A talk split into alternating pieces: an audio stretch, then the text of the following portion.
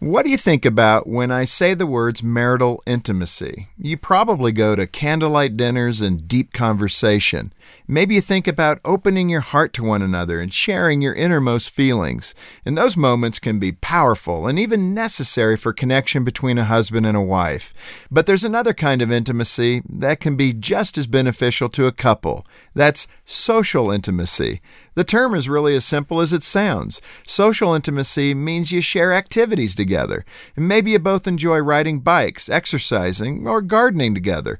The two of you probably already share a lot of common interests. But there's another angle to social intimacy that's a bit more tricky to navigate. More than likely, you both have to go beyond your individual comfort zones and agree to do activities that don't really matter to you, but they do matter to your spouse.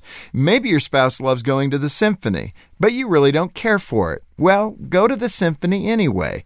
Maybe one of you likes cooking shows and the other likes football. Watch a little of both together. Make a concerted effort to engage in each other's interests, and there's a good chance your intimacy is going to deepen.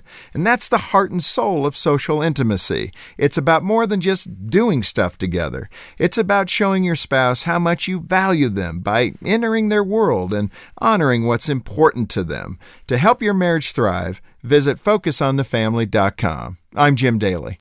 It can be challenging to inspire your community to see life the way God sees it. So, what's the solution?